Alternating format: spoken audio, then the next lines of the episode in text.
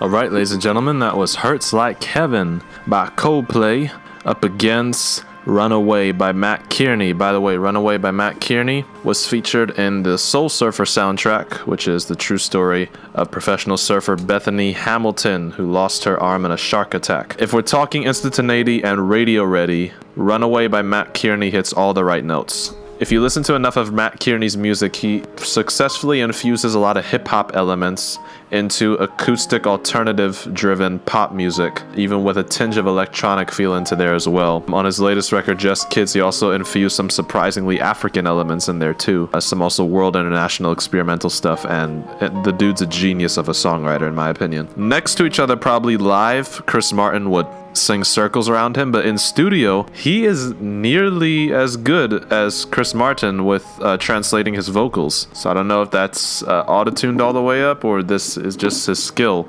But of course, again, we know the, the usual music trend is that if you're a good writer, you're a terrible singer, and if you're a good singer, you're a terrible writer. In some cases, there's an exception. Kearney is a genius of a songwriter. I've respected him for years, and uh, Runaway is a classic, and it was a perfect match uh, in the sequence that they used it in in the Soul Surfer movie for those of you who watch Soul Surfer. But if we're talking instrumentation and stepping outside the box, Coldplay has done it again. Hurts Like Heaven is an instrumental masterpiece. Crazy note changes on all of those instruments syncopated from front to back. Because there's pluses to both, I'm gonna have to go a positive toss up on this one. Wow, that's so soft, dude. you think that's soft? Okay.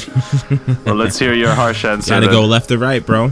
All right, so this is where I'm at. I pretty much agree on most of what you said there. Instrumentation on Coldplay's end was definitely deep, and Matt Kearney's end, not only lyricism was deep, but I think the difference of being able to actually audibly hear the lyrics uh, was was night and day. And it's not necessarily something that Chris Martin did wrong. I think Matt Kearney's engineer had the right idea with making sure that Exactly. the lyrics stood out and you can clearly hear what he was saying. That's one of the best mixes on a pop record I've heard. Really good song. Um, and this is what I'll say against that Coldplay record. I got to give it to Matt Kearney. The delivery was completely there. You could hear him lyrically, and um, you know the music wasn't that far away from Coldplay's. Yeah, Coldplay's definitely, especially towards the end, they when they changed the whole feel Yeah. up. You know that was really cool. Kearney's energy was you know sh- steady, had a nice steady pulse to it.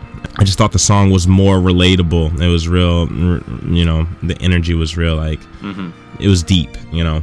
So hurts like heaven. I'm still trying to grasp uh, what that uh, fully means, you know. Now, that means Matt Kearney gets this round, but I will say on a bonus note though, live, Hurts Like Heaven is way better live than Runaway. Runaway is much better in studio, in my and just in my book. But that's only because I've watched some of the live concert stuff like that online and stuff. So that is a Matt Kearney win on this one, which means one up to the kingdom so far.